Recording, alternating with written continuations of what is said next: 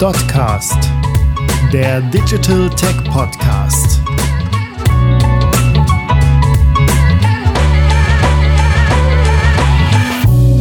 Die richtige Digitalstrategie ist heutzutage das A und O des Unternehmenserfolgs. Damit der Vertrieb die stetig wachsenden Kundenanforderungen meistern kann, bedarf es flexibler Strukturen und Services. Damit Neukunden und Partner positive Nutzererfahrungen machen, müssen Sales und Service deshalb immer mehr zusammenwachsen. Im Mitschnitt des Webinars Service is the New Sales Channel zeigen Thomas Böhme, Partnermanager bei DotSource, Florian Leiler, Strategic Account Executive bei Salesforce Germany und Stefan Möhler, Staff Technical Product Manager bei Inyo, wie die Integration der Salesforce Service Cloud die Serviceprozesse entsprechend der steigenden Kundenerwartungen optimiert. Den heutigen Mitschnitt des Webinars und weitere spannende Business Insights findet ihr in unserer Mediathek auf dotsource.de. Viel Spaß! Darf Sie alle ganz herzlich äh, willkommen heißen hier auch zu unserem Live-Webinar. Ähm, mein Name ist, wie gesagt, wie gesagt, Florian Leiler und ich bin hier bei SES äh, zuständig für den Vertrieb der Service Cloud im äh, österreichischen Markt und ich bin heute einer Ihrer, Ihrer Gastgeber. Ähm, bevor wir losstarten, möchte ich mich äh, gerne herzlich bei Ihnen bedanken, dass Sie sich heute die Zeit genommen haben, äh, mit uns äh, die nächsten äh, eineinhalb Stunden zu verbringen. Ähm, Kundenservice ist aus unserer Sicht natürlich einer der aufregendsten, der anspruchsvollsten, der energiegeladensten, aber auch einer der frustrierendsten Erlebnisse, die wir alles oft auch selbst als Kunde mit äh, den jeweiligen Unternehmen haben. Und dass Sie eben heute hier teilnehmen, zeigt, dass Sie sich natürlich auch Gedanken machen um äh, die Zukunft des Kundenservices und um die Transformation des Kundenservices in der Zukunft. Ähm, der heutige Vortrag von meiner Seite äh, ist zunächst eigentlich in, in drei verschiedene Teile gegliedert. Zunächst möchte ich einfach ein bisschen über den Status quo sprechen, äh, wie sich äh, der Kundenservice eben in der vierten industriellen Revolution bis jetzt entwickelt hat. Dann möchte ich äh, darüber sprechen, äh, wie wir äh, fünf Trends, die wir aktuell sehen, einschätzen und die auch die Grundlage bilden und auf eingehender Untersuchungen basieren ähm, wie sich äh, auch der Service in den nächsten fünf bis zehn Jahren ändern wird und warum auch Service äh, ein neuer Vertriebskanal aus unserer Sicht äh, schon ist und auch äh, weiter natürlich sein wird und viel stärker ausgeprägt sein wird. Und zum Schluss möchte ich Ihnen äh, noch einige Möglichkeiten eben vorstellen, wie Sie schneller eben in diese Zukunft gelangen können, ähm, indem Sie Ihre Organisation eben heute schon äh, richtig für diesen Schritt äh, eben ähm, ähm, vorbereiten. Ähm, früher bedeutete ein guter Kundenservice ähm, ein paar Dinge. Es bedeutete eben, dass sie Zugang zu einer Auswahl an Waren und Dienstleistungen hatten, die sie eben von Unternehmen angefragt haben und bei Bedarf eben Informationen erhalten konnten und wenn etwas schiefgegangen ist mit den äh, Diensten und Dienstleistungen, die sie in Anspruch genommen haben, dann hat natürlich das Unternehmen sehr wohl alles versucht, um das wieder richtig zu stellen. Und äh, es bedeutete natürlich auch, dass der Service-Mitarbeiter, mit dem sie zu tun hatten, natürlich sehr bemüht war äh, und auch in der Lage war, natürlich das Problem äh, für sie zu lösen. Ähm, heutzutage geht es eigentlich nicht mehr darum, äh, dass man, dass man diesen Anspruch so erfüllt, sondern es geht im Service vielmehr darum, dass man eigentlich die Ansprüche übererfüllt und eigentlich äh, auch die Träume von den Kunden natürlich auch äh, verwirklicht. Ähm, wir erwarten heutzutage eben von Technologien äh, ein reibungsloses äh, Serviceerlebnis, das wenig oder gar keinen Aufwand äh, vom Kunden eben fordert und auch vorwegnimmt, was wir eigentlich als Kunde von Unternehmen natürlich auch brauchen. Ähm, der Service äh, soll eben unsere Bedürfnisse äh, so gut kennen, äh, dass es nicht nur eine 360-Grad-Ansicht von uns äh, hat, sondern auch äh, sämtliche Erkenntnisse aus allen Aspekten unseren Lebens äh, eben mit einschließen. Ähm, der Service ist natürlich allgegenwärtig. Ähm, bis zu dem Moment, wo wir den Service natürlich auch abrufen. Ähm, wir haben hier ganz bewusst äh, ein, ein, Bild aus, aus der Disney-Welt eben gewählt, ähm, das sich in vielerlei Hinsicht mit den neuen Ansprüchen der Kunden im, äh, im, im Service eben deckt, weil es eben äh, sehr intuitiv ist und sich etwas magisch natürlich auch äh, anfühlt. Ähm, bevor wir in die Details einsteigen, möchte ich Ihnen noch einen kurzen Überblick geben über die Trends der dritten industriellen Revolution, die wir aus unserer Sicht abgeschlossen sehen, und der vierten industriellen Revolution.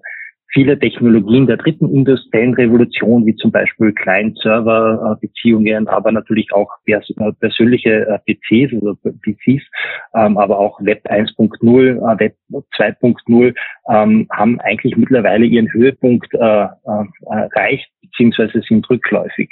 Und die neuen Technologien der vierten industriellen Revolution, dass alles mobil verfügbar ist, Big Data, IoT, aber natürlich auch kommende Technologien wie 5G und Quantencomputer werden eben bewirken, dass sämtliche Branchen äh, eben sich äh, massiv verändern werden. Ähm, und was wir auch sehen, ist, dass diese Kurven sich äh, mit einer rasanten Geschwindigkeit eben annähern und äh, natürlich äh, ähm, äh, diverse Industrien natürlich umkrempeln werden. Und das hat natürlich auch Auswirkungen auf, auf das Kundenservice.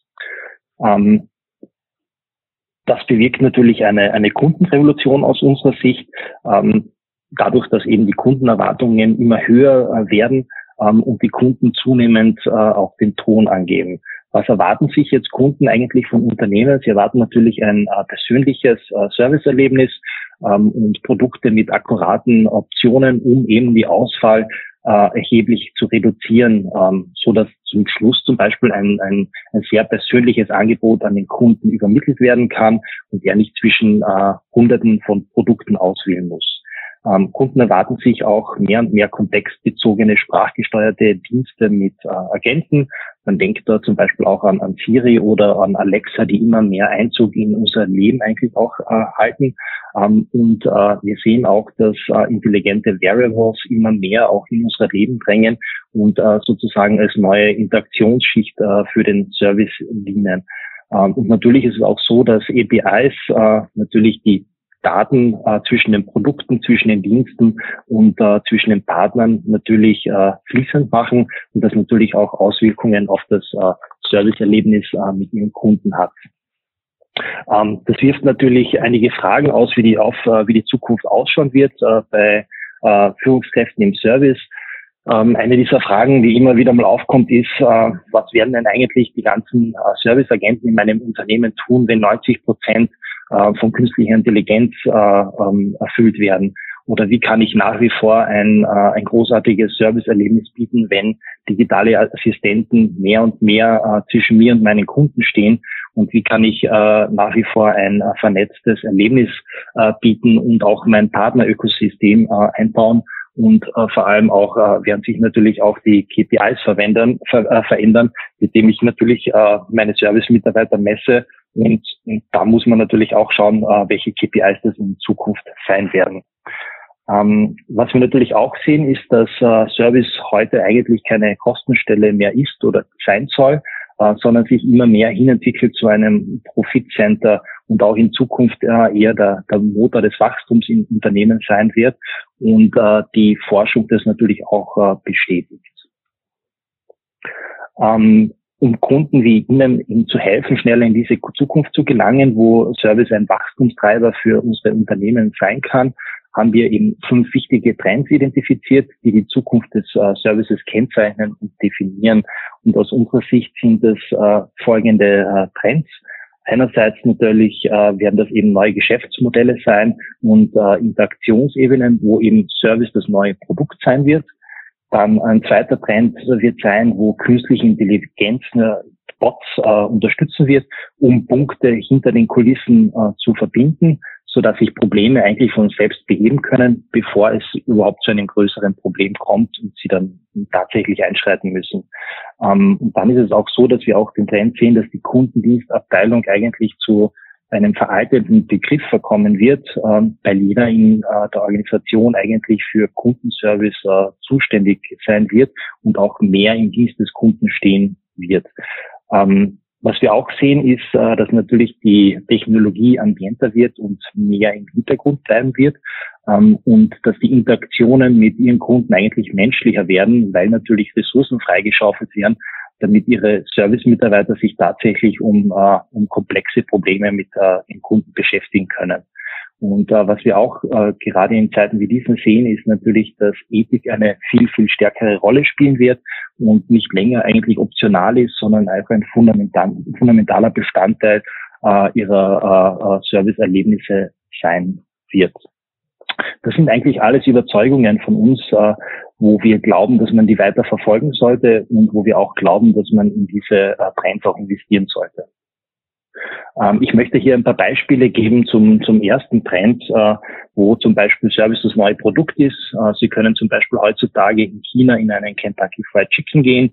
Ähm, dabei wird Ihr Gesicht von einem Menü äh, erkannt und das erlaubt es, diesem Menü eine kleine Auswahl eben zu erstellen, die eben von der künstlichen Intelligenz ganz persönlich auf Sie ausgesucht worden ist und äh, diese Reduzierung der Auswahlmöglichkeiten basierend auf ihren Vorlieben, basierend auf ihrer Stimmung, äh, beziehungsweise auf ihrer, auf, auch auf der Tageszeit und auch Wetterdaten werden damit äh, mit inkludiert.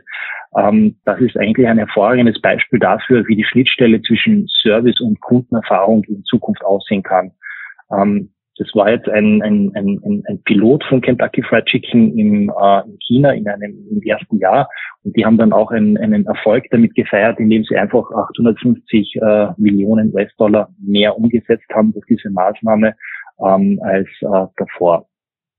Ähm, ein weiteres Beispiel, wo so ähm, Service zum Produkt geworden ist, äh, ist die Art und Weise, ähm, wie man Geschäftsstrategien von produktbasierten äh, Services hin zu servicebasierten Modellen verschieben kann. Äh, und dafür gibt es natürlich in jedem Sektor viele Beispiele. Wir haben hier ein, ein Beispiel aus dem Automotive-Feld gewählt von Volvo. Da gibt es einen ähm, äh, Volvo Care äh, oder Care bei Volvo, das ist ein neuer Mobilitätsdienst von äh, Volvo äh, und hat eigentlich den, den Fahrzeugbesitz revolutioniert. Sie sind dann nicht länger Besitzer von einem Auto, sie haben eine mobile Applikation. Sie können sich äh, in dieser Applikation das Auto konfigurieren, die Farbe wählen, das Interieur wählen ähm, die Motorisierung äh, und äh, ein Abo buchen, so dass Sie zum Beispiel sechs Monate ein bestimmtes Modell fahren. Nach sechs Monaten geben Sie dieses Modell wieder zurück und holen sich ein neues Modell und äh, brauchen das Auto nicht kaufen, sondern zahlen einfach monatlich einen gewissen Betrag. Ähm, früher hat eben Volvo Autos verkauft, mittlerweile entwickelt sich das Unternehmen immer mehr zu einem Mobilitätsanbieter. Ähm, für viele Unternehmen muss sich jedoch äh, noch ein allgegenwärtiger Service zu den Bedingungen des Kunden natürlich auch erreicht werden. Es gibt derzeit eine, eine sehr große Lücke zwischen der Meinung des Unternehmens, dass sie eben großartige Erlebnisse für ihre Kunden anbieten und die Wahrnehmung der Kunden auf der anderen Seite, die erleben das oft ganz anderes, als die Unternehmen eigentlich vorgeben. Und da ist es eben so, dass 75 Prozent der Serviceentscheidungsträger eben angeben, dass sie äh, über alle Kanäle hinweg äh, eben eine konsistente äh, Erfahrung liefern können. Andererseits sagen aber nur 16 Prozent der Kunden, ähm, äh, dass äh, dieses Unternehmen sich durch diese Erlebnisse tatsächlich auszeichnet. Also das ist wirklich ein großer Gap zwischen Eigenwahrnehmung und, äh, und, und die Wahrnehmung der Kunden. Was sind so unsere Implikationen daraus, dass äh, Service eben das neue Produkt sein wird?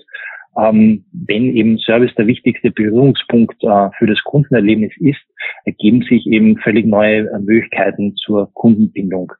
Äh, der Datenfluss in den Abteilungen Ihres Unternehmens sowie in Ihrem äh, Service-Ökosystem bedeutet, äh, dass Sie Zugriff auf die Daten haben, die Sie dann benötigen, um Services natürlich viel persönlicher gestalten zu können. Ähm, in Zukunft kann jeder Moment sich eigentlich zu einem potenziellen Markt entwickeln. Und es bietet sich zum Beispiel die Möglichkeit an, äh, On-Demand-Services anzubieten, um die Bedürfnisse ihrer Nutzer eben äh, zum richtigen Zeitpunkt, im richtigen Kontext und auch über den richtigen Kanal eben äh, zur Verfügung zu stellen. Ähm, ein weiter wichtiger Trend, den wir eben äh, erkannt haben, ist auch, dass äh, der Trend, dass Probleme sich mehr und mehr eigentlich äh, selber lösen werden. Ähm, das ergibt sich daraus, dass Bots eben für uns Punkte verbinden. Ähm, dadurch werden eben nahtlose Dienste den Markt dominieren und die Unternehmen, die sich nicht anpassen können, werden dann in Zukunft eigentlich auch nicht mehr wettbewerbsfähig sein. Ähm, Probleme werden sich mehr und mehr äh, äh von selbst beheben, ohne dass überhaupt Kunden mit einbezogen äh, werden müssen. Ähm, und werden dann erst eigentlich einbezogen, die Kunden, wenn tatsächlich eine, ein guter Lösungsvorschlag eigentlich vorliegt. Und wenn das Problem eher klein ist, dann äh, besteht, besteht durch, durchaus die Möglichkeit, dass der Kunde gar nichts mitbekommt, dass es ein potenzielles Problem gegeben hat und dieses zum Beispiel durch ein Software-Update äh, gelöst worden ist. Ähm, ein Beispiel, das ich gerne mitgeben möchte, ist, denken Sie zum Beispiel an einen Autorückruf. Das war früher eigentlich sehr komplex. Ähm, Sie haben Post von äh, einem Autohersteller oder von Ihrem Händler erhalten, mussten dann mit dem Auto in die Werkstätte fahren. In der Werkstätte ist repariert worden. Sie haben ein Leihauto bekommen. Nach ein paar Tagen haben Sie das Leihauto wieder zurückgegeben und erst dann konnten Sie wieder Ihr herkömmliches Fahrzeug nutzen. Tesla hat eigentlich das äh, revolutioniert. Ähm, da bekommt man zum Beispiel über Nacht ein Software-Update eingestellt und viele Probleme im Auto sind äh, buchstäblich äh, äh, repariert, ohne dass sie jemals eine Werkstatt, äh, Werkstatt besucht haben.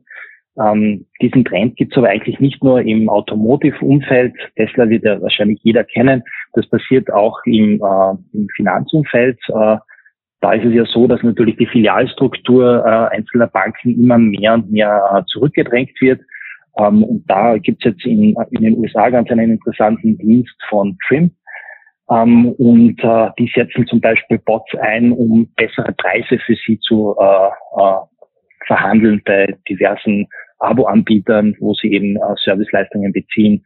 Äh, Trim durchsucht dabei ihre Transaktionen nach nicht ausreichend genutzten Abonnements und verhandelt dann mit diesen Diensteanbietern, um eben sicherzustellen, dass sie den bestmöglichen Preis äh, erhalten.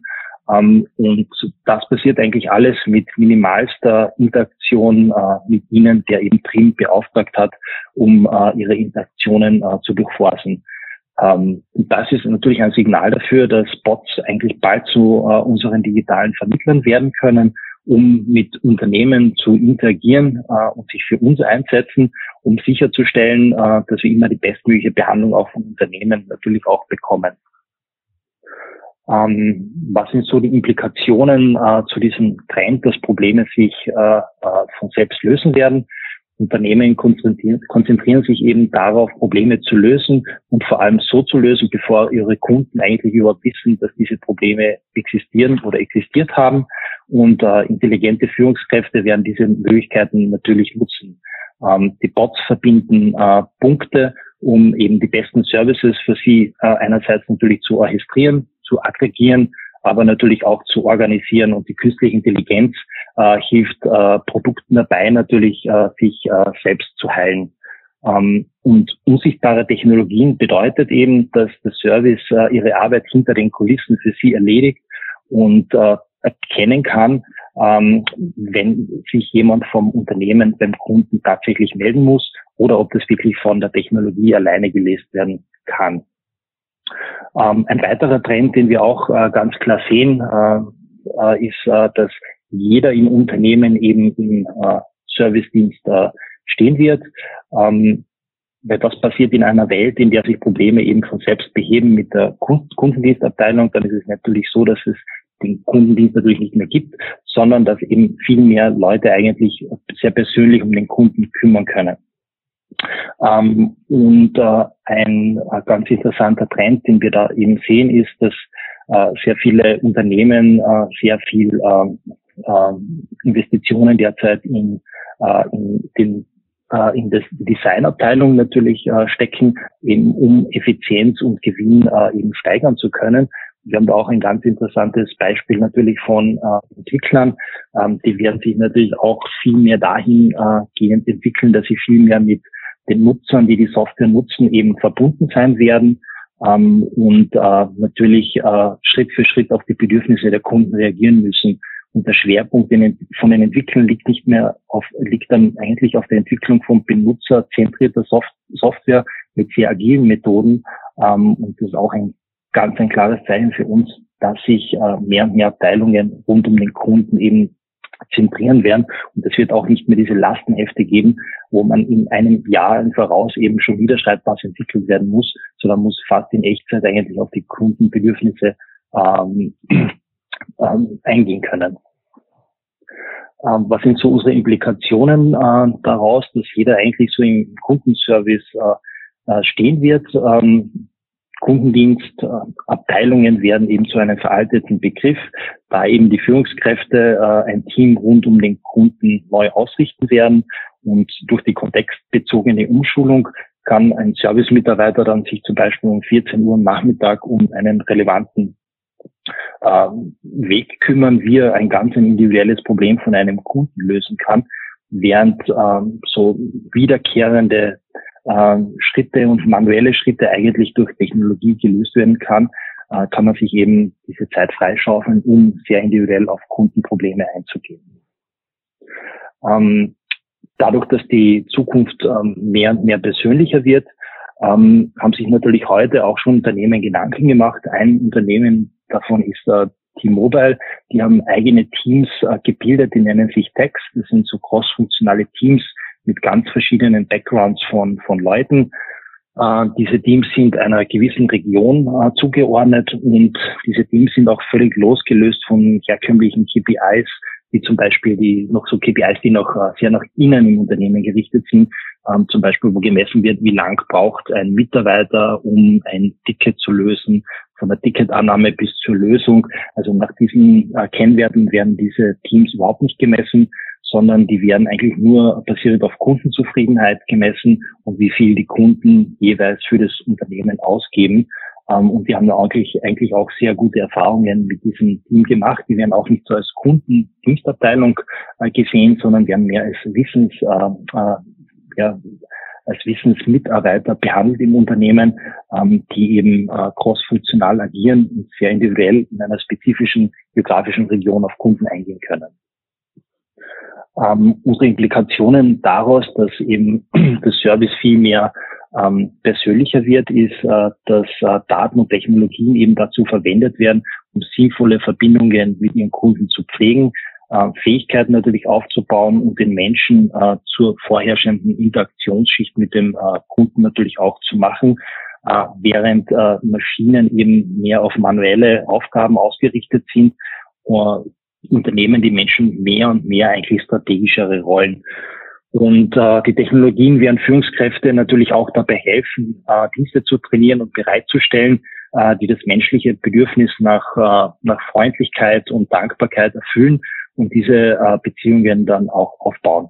Ähm, und bei den neuen Service-Metriken geht es dann mehr darum, eben die Glücklichkeit des Kunden zu messen, ähm, was dann weiter, in weiterer Folge natürlich zu mehr Loyalität führt ähm, und nicht darum, eben um Probleme zu quantifizieren.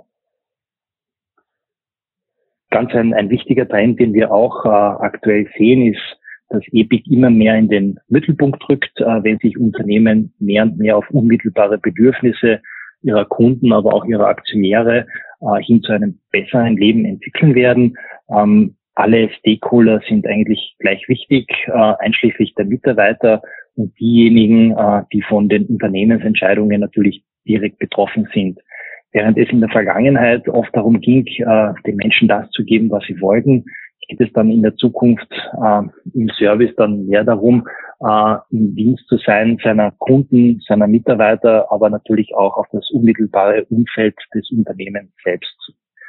Ähm, viele Tech-Unternehmen haben natürlich auch Ethik in ihre Services schon mit einfließen lassen. Ein Beispiel, das Sie wahrscheinlich auch tagtäglich kennen, wenn Sie iPhone-Nutzer sind, ist, dass äh, Apple ähm, täglich äh, Reports schickt, äh, wie, äh, wie zeitintensiv sie eigentlich die, äh, die Technologie äh, von diesem Konzern eben nutzen, um ihnen einfach einen Überblick zu geben, äh, welchen Einfluss hat das eigentlich auf mein Leben und wie, wie verbringe ich die Zeit und wie verbringe ich die Zeit mit dieser Technologie eigentlich auch.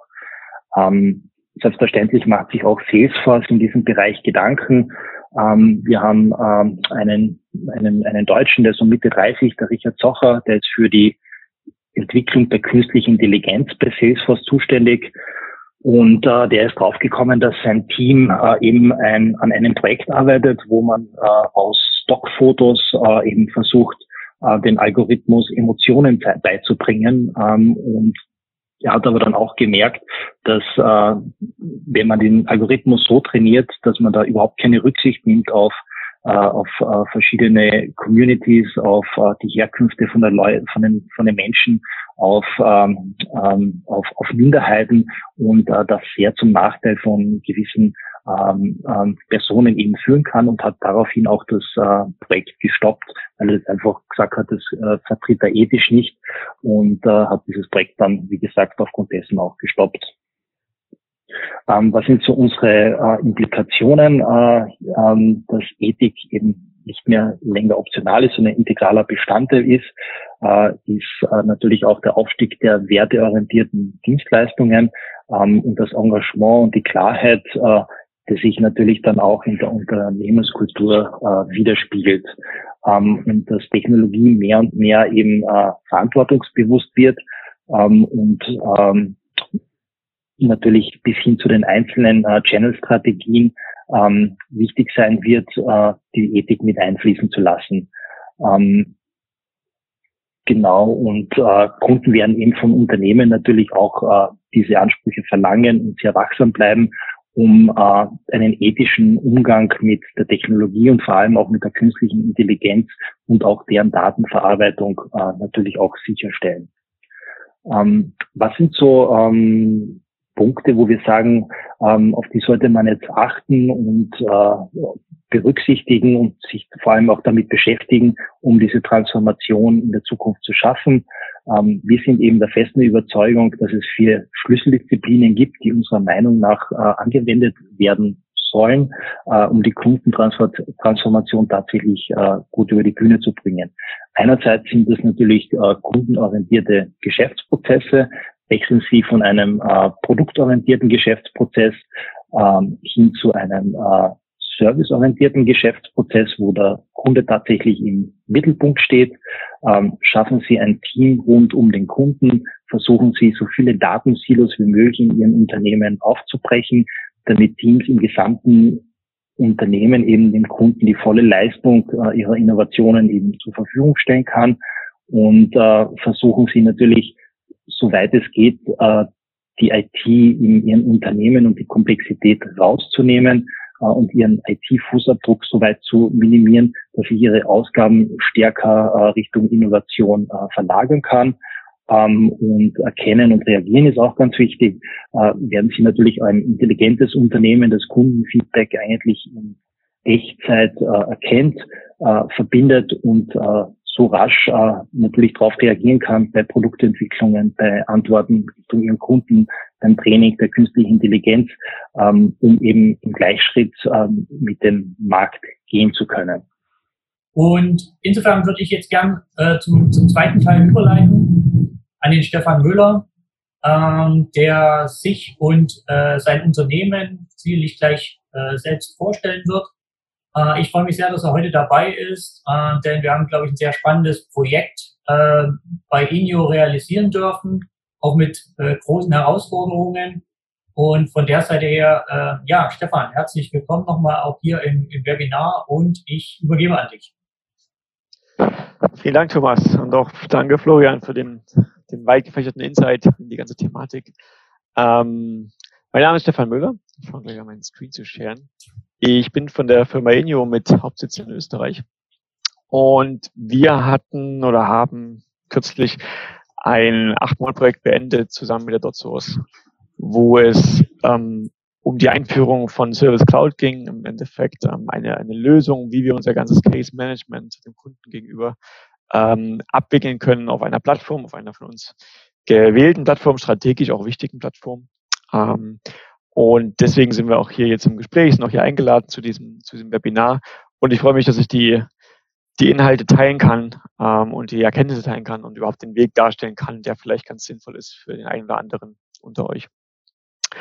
Okay, ich denke, mein, mein Monitor sieht man, das passt gut. Dann fangen wir direkt mal an. Also, die Firma Inio ist ähm, ein Hersteller von Gasmotoren, ähm, so im Maschinenbaubereich tätig. Ähm, die Motoren sind, man kann sich vorstellen, kleine Motoren von 300 ähm, ähm kW bis 10.000 kW, grob gesagt.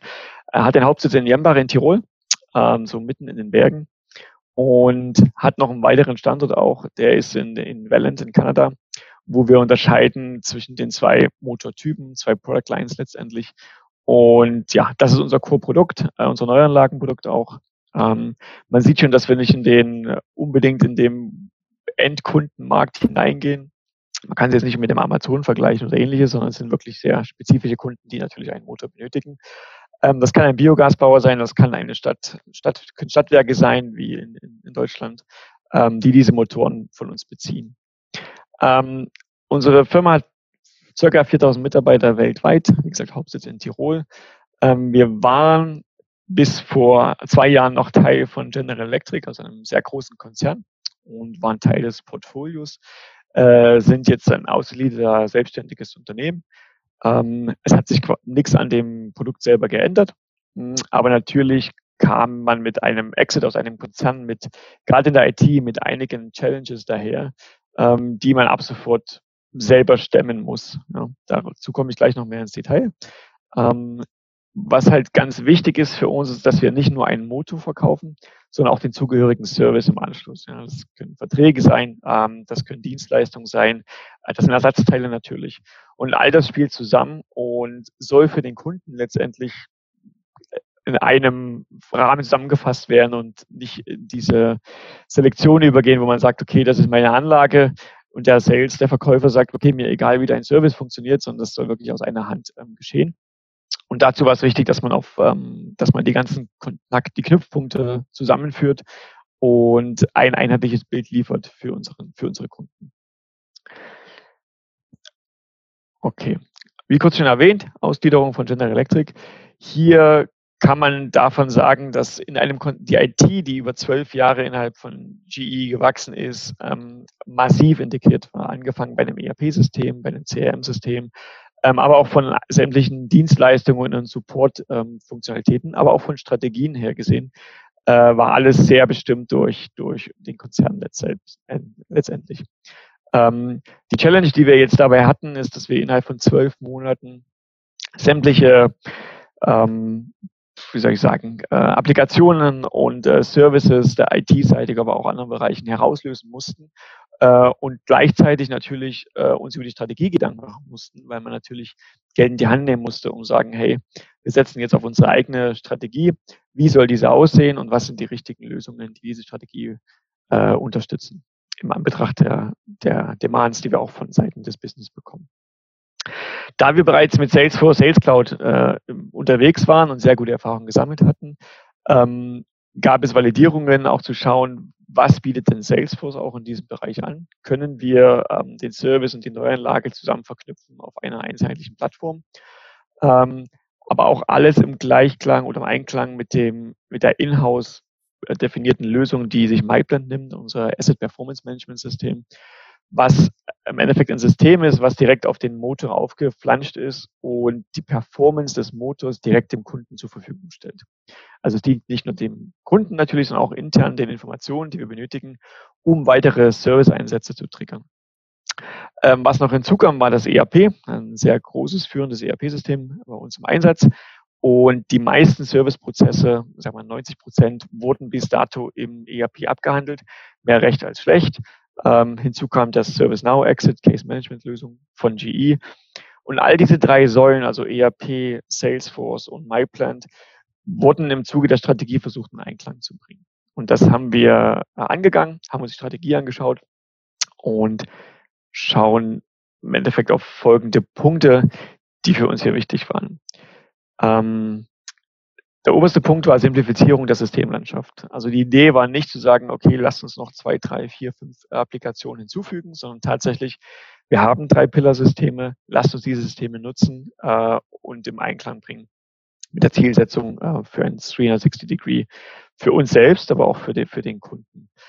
Ähm, ein großes Thema hier ist natürlich Stammdatenmanagement, ähm, sprich man muss schauen, wie, wie organisiert man sich den Master über all diese Systeme hinweg ähm, und auch, um auch diesen 360-Grad-Degree ähm, Umrundblick äh, sichtbar zu machen für uns alle im Unternehmen. Und das war eines der größten Herausforderungen, die wir haben. Und auch unser Sales ähm, hatte sehr oft die Thematik, sagen wir sind beim Kunden ähm, und können aber nicht die Case-Historie, die Gewährleistungsfälle und so weiter einsehen. Und deswegen lag es auf der Hand, dass da wir Salesforce im Neuanlagenbereich nutzen, im Sales-Bereich nutzen, auch Zugang für diese Cases im Endeffekt ähm, zur Verfügung stellen müssen, sodass ein Sales Manager auf dem Weg zu Kunden sich vorbereiten kann und für Verhandlungen die notwendigen Informationen mitnehmen kann. Ähm, ein Punkt, der sehr wichtig für uns aus IT war, war die Synergienutzung im Administrationsbereich. Ähm, man stellt sich vor, man geht aus einem Konzern raus, ähm, hat gewisse Administration, die im Konzern abgebildet wurde und nicht selbst im eigenen Bereich und musste dafür jetzt relativ rasch eine neue Lösung finden. Ähm, und ein Kernelement ist zu schauen, wie kann ich auch IT-seitig Kosten sparen, ohne jetzt noch weitere Experten, Administrationsteams aufzusetzen für weitere Plattformen außerhalb der Plattform, die ich sowieso schon betreuen muss. Und diese Summe zusammen ergab im Endeffekt die Strategie zu sagen, hey, wie lösen wir unser Service-Business in Zukunft ab? Wo können wir eine, eine Engine-Case-Historie in Zukunft abbilden? Und wie arbeiten auch unsere, ja, unser Kundensupport, so wie ihn wir aktuell noch nennen, ähm, auch mit unserem Kunden zusammen? Ähm, ganz wichtig war auch die Voraussetzung, dass diese Lösung über beide Produktlinien, also in Deutschland, Österreich, Europa, aber auch in den USA hinweg genutzt werden kann und wir nicht zwei verschiedene Wege dabei gehen. Ähm, und auch den, die, bis die Power-Users, wie man sie nennen wollen, das Business viel mehr in eine Admin-Leitrolle ähm, hineinwachsen zu sehen, um auch kleinere Change, kleinere Änderungen und ähm, kleinere Synergien im System abzubilden im Zuge eines Self-Service-Levels, was wir anbieten können, der noch administrativ kontrollierbar ist und hier nicht in, jedes Mal ein Ticket notwendig macht gegen die IT und sagen, hey, leg bitte ein Feld an, definiert es so und so, sondern wir können wir haben relativ viel Verantwortung auch ins Business gegeben, deswegen waren sie Teil von der Implementierung von Tag eins und sind dadurch sehr gewachsen und sind jetzt unsere Ansprechpartner und Power-User direkt im Business. Okay. Ähm, was die Lösung angeht, ähm, so bietet Salesforce das sogenannte Service Cloud Produkt neben der Sales Cloud ähm, und genau hier haben wir angefangen zu überlegen, wie kann man Case Management dabei abbilden. Man stellt sich das Ganze im Endeffekt so vor, dass man ähm, ein Case-System hat, wo ein Kunde oder auch intern ein, ein Fall gelockt wird gegen eine bestimmte Anzahl an Parametern, ähm, die vorher maßgeblich ähm, eingegeben werden müssen und die die Abhängigkeit generieren.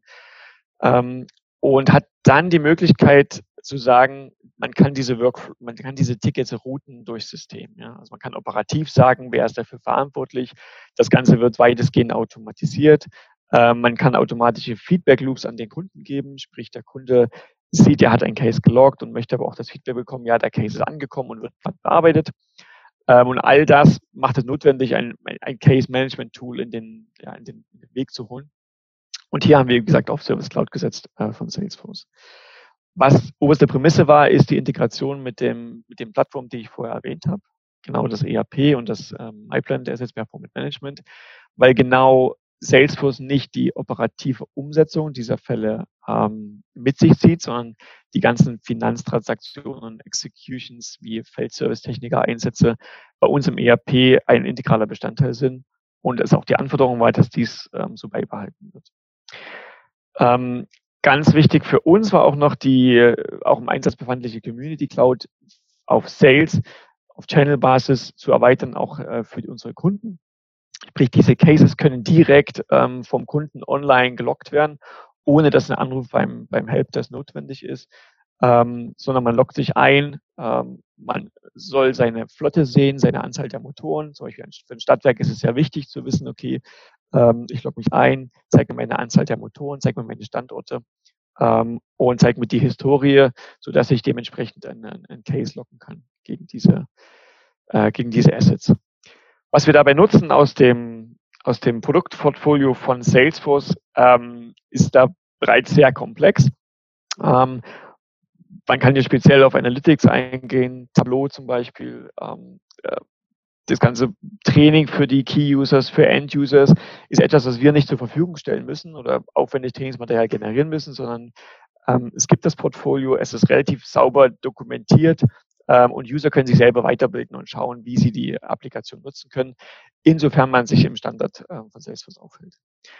Ähm, was noch ganz wichtig ist, das sind diese Community Clouds und das Partner Management, weil ich genau über diese Plattform den Kunden ein Login gewährleiste ob der Kunde jetzt eine, eine Anfrage für ein Angebot ähm, darstellt oder ob er einen, Case öffnen will oder ob er eine andere Information für, keine Ahnung, Ersatzteile benötigt.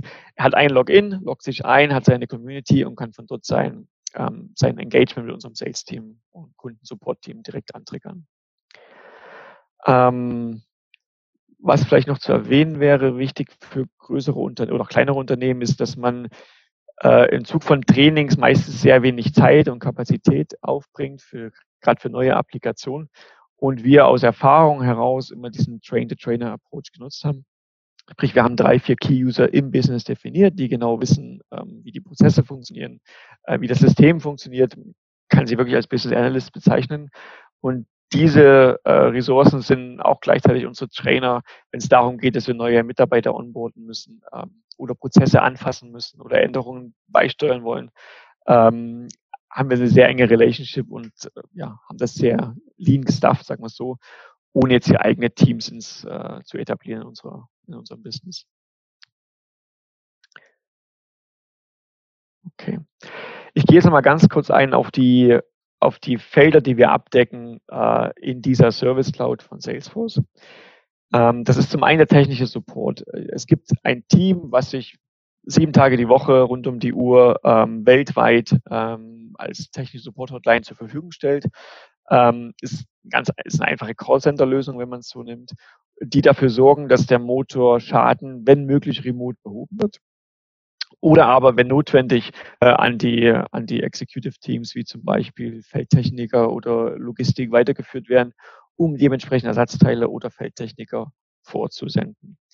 Dieser technische Support benötigt ein System, und das war die Anforderung, dass er ein System bekommt, mit dem er erstmal die Historie vom Engine einsehen kann, ähm, um zu verstehen, was waren die Serviceintervalle, was waren die Fehler in den vergangenen Wochen an, diesem, an dieser Anlage ähm, um hier relativ schnell die Information an dem Kunden noch am Telefon geben zu können, ähm, ob es ein Wiederholungsfehler ist, ähm, wie eine Lösung aussehen könnte, ähm, kann gleichzeitig die Knowledge Base anzapfen, die in Salesforce integriert ist, um genau diese Informationen einfach telefonisch direkt dem Kunden zu vermitteln.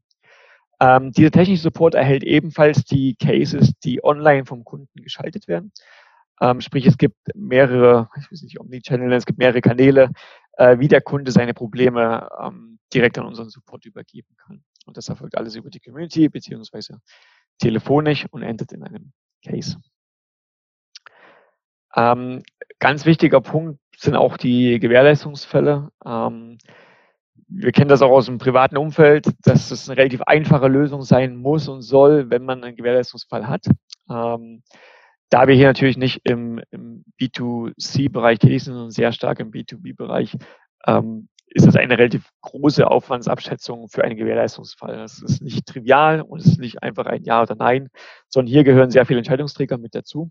Sprich, wir brauchen eine, der Demand war eine komplexe Case-Lösung, die über verschiedene Abteilungen eine Evaluierung dieser Fälle abwickeln kann ähm, und gleichzeitig aber auch ständig Feedback an den Kunden gibt, wo denn mein Fall aktuell steht. Ja, also ist er in, ist er in einer Analyse, ähm, wird der Lieferant beauftragt, weitere Informationen einzuholen, ähm, gibt es einen Vorentscheid, äh, gibt es einen Entscheid. Das sind genau diese Infos, die ähm, der Kunde von uns bekommt. Und wir aber zeitgleich intern die Transparenz herstellen können, dass die Entwicklungsabteilung, die Serviceabteilung, der Einkauf, alle involvierten Bereiche genau über diesen Gewährleistungsfall Bescheid wissen und alle Informationen für eine Entscheidungsfindung ähm, griffbereit haben. Dazu kommen Fotos der Anlage, Attachments. Also sprich, alles, was notwendig ist, wird genau diesem Case hinzugefügt und wird in Salesforce auch ähm, von uns gemanagt. Ein weiterer Punkt sind, ist das Thema Produktsicherheit. Ähm, das ist eher ist auch wichtig für den Kunden, aber es ist auch ein interner äh, wichtiger Aspekt, dass wir zum Beispiel Techniker, äh, wenn wir sie auf die Anlage schicken, immer ein Feedback geben zum Thema Produktsicherheit vor Ort. Also ist der Techniker ähm, oder ist das Umfeld dieser Anlage, wo sie steht, in einem Zustand, wo ein, ein Inio-Mitarbeiter unbedenklich arbeiten kann. Diese Informationen werden direkt vom Techniker gesammelt, ähm, werden online zurückgegeben äh, an unsere Teams und werden von unserem Produktsicherheitsteam dementsprechend getrackt und wenn möglich oder notwendig auch Anlagen blacklistet, sodass man beim nächsten Entscheid von dem technischen Support sofort sehen würde, dass man keine Technik auf diese Anlage schicken kann, weil, äh, keine Ahnung, die Gasleitungen sind jetzt nicht undicht, aber dass irgendein Problem vorliegt, ähm, was, der, was der, der Träger dieser Anlage in den Griff bekommen muss wo uns die Hände gebunden sind und wir darauf hinweisen, dass diese Probleme abgestellt gehören, bevor wir jemanden von uns wieder auf die Anlage schicken. Äh, auch das ist in einem Workflow getrackt äh, mit mehreren Teams bei uns in, äh, in der Firma. Ähm, und diese brauchen diesen Insight, ähm, um auch operativ eingreifen zu können in weitere Maßnahmen. Ein weiterer Aspekt, der immer wichtiger wird in einem global agierenden Unternehmen, ähm, da wir diese Anlagen auch weltweit ähm, verkaufen und auch den, den Field Service weltweit anbieten, ist die, ist die Verzollung von den Neuanlagen und den von Ersatzteilen. Ähm, mittlerweile ist, ist Zollmanagement äh, sehr komplex geworden und hängt bei uns direkt an der, am, an der Umsetzung auch der, der, des Fulfillments, zum Beispiel des Technikereinsatzes. Und diese Freigabe der Zollrechnungen ähm, ist immer bezogen auf einer dieser Cases, die wir auch im oberen Bereich locken.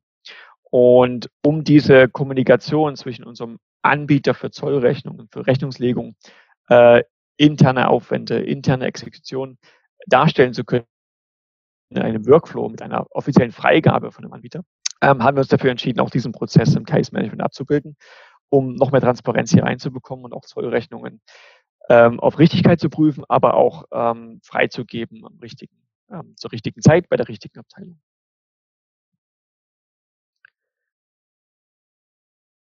Okay. Was wir jetzt sehen, ist äh, ein ganz einfacher Screenshot, ähm, wie man sich das Ganze mal vorstellen kann, ähm, wie ein Case Management funktioniert im Salesforce für uns.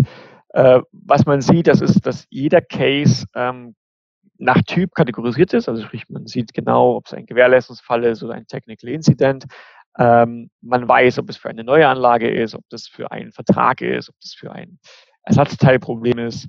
Ähm, man sieht den Link zur Anlage, sprich die Install Base fließt komplett mit ein ähm, und ist auch ähm, standardisiert zwischen all diesen Plattformen. Und der Kunde sieht natürlich auch nur seine Anlagen und kann nur Cases und Case Historie für seine Anlagen sehen. Ähm, und hat so im Endeffekt, das ist ein Beispiel-Screenshot, eine relativ gute Übersicht über, was ist eigentlich los in meiner Flotte.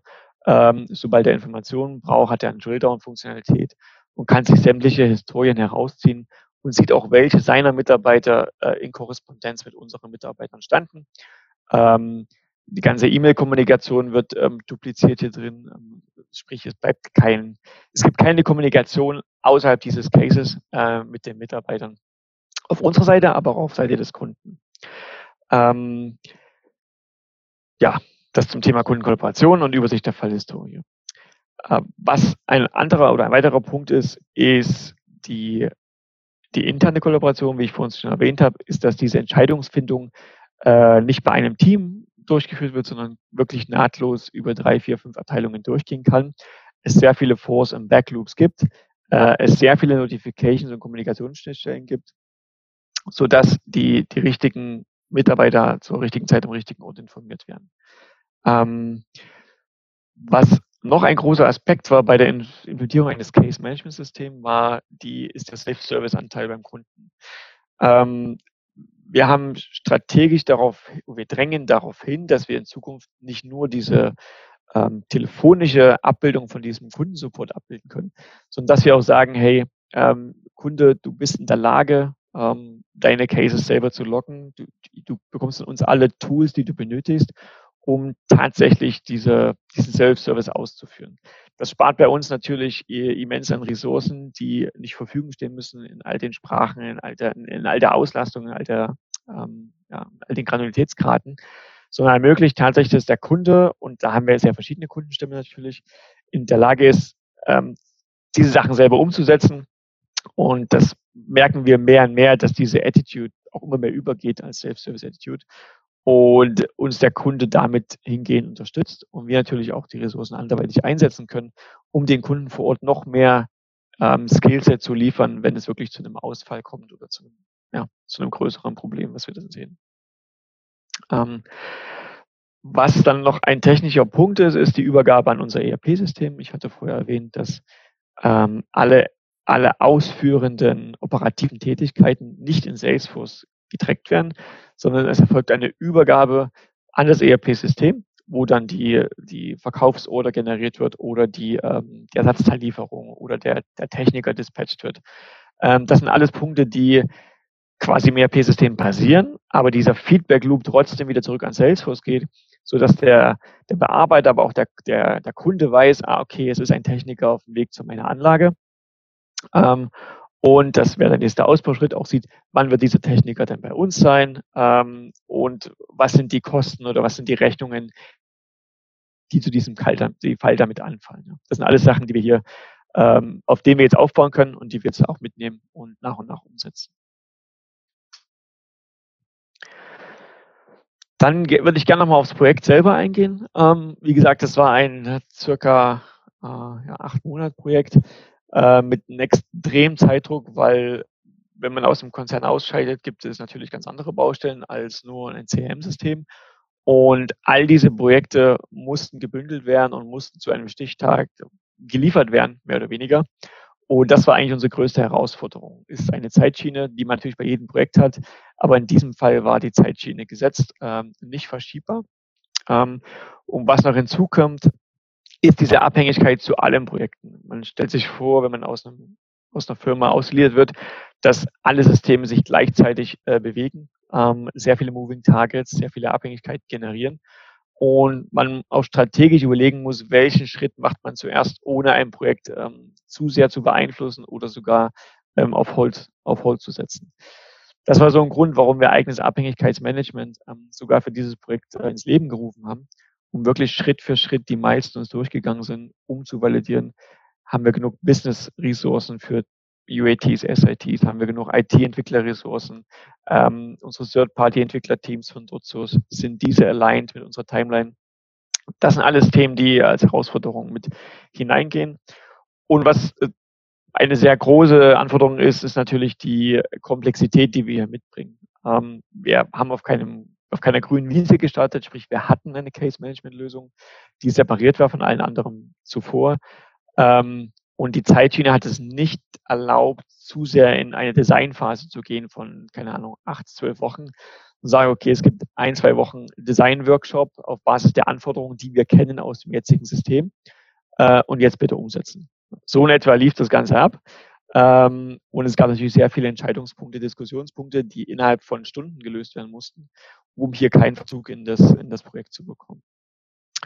Ähm, eine andere Komplexität ist natürlich bei zwei Product Lines in USA und in Europa, dass man verschiedene Ansichten hat, ähm, verschiedene ja, heterogene Prozesse, würde ich fast sagen. Und wie kann man diese in einen Einklang bringen?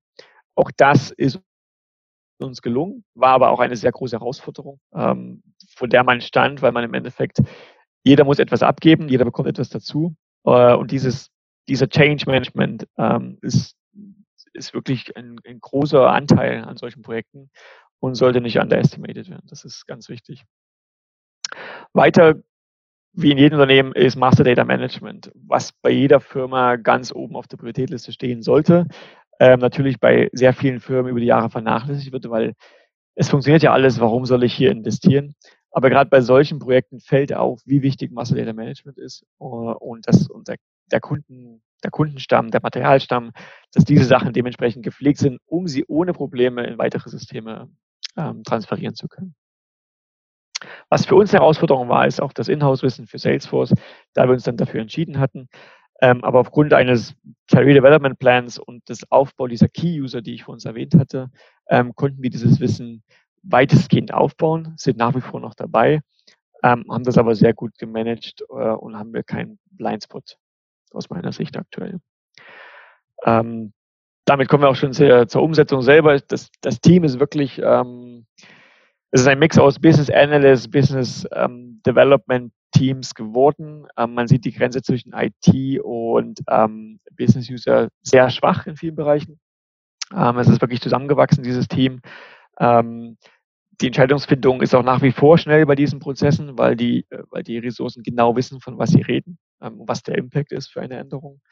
Ähm, und was ganz wichtig war, ist auch diese ständige Priorisierung und das Commitment für unseren Leadership zu sagen, hey, wir wissen, das ist die Timeline, darauf kommt es an. Äh, wir vertrauen euch voll und ganz in dem, was ihr tut. Ähm, es war sehr zielorientiert, sprich, wir, wir setzen das genau so um, wie wir das Ganze geplant haben. Und damit sind wir auch sehr erfolgreich gewesen und haben das ähm, innerhalb kürzester Zeit komplett umgesetzt. Mit viel Schweiß und grauen Haaren natürlich.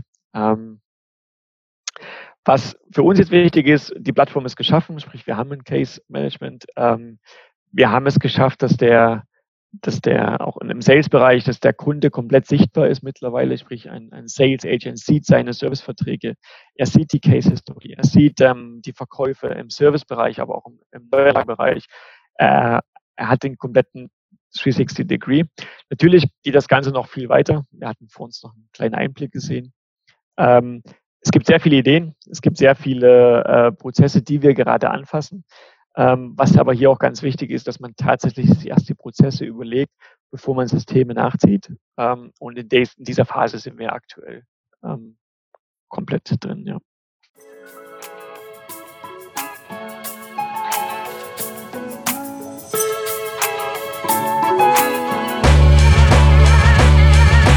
Der Dotcast ist eine Produktion der Digitalagentur DotSource. Wenn euch die Folge gefallen hat, lasst ein Like da, folgt uns und schaut das nächste Mal auch wieder rein. Auf unserer Website www.dotsource.de findet ihr weitere Webinare mit spannenden Inhalten, die ihr kostenlos, live oder on demand anschauen könnt. Ciao!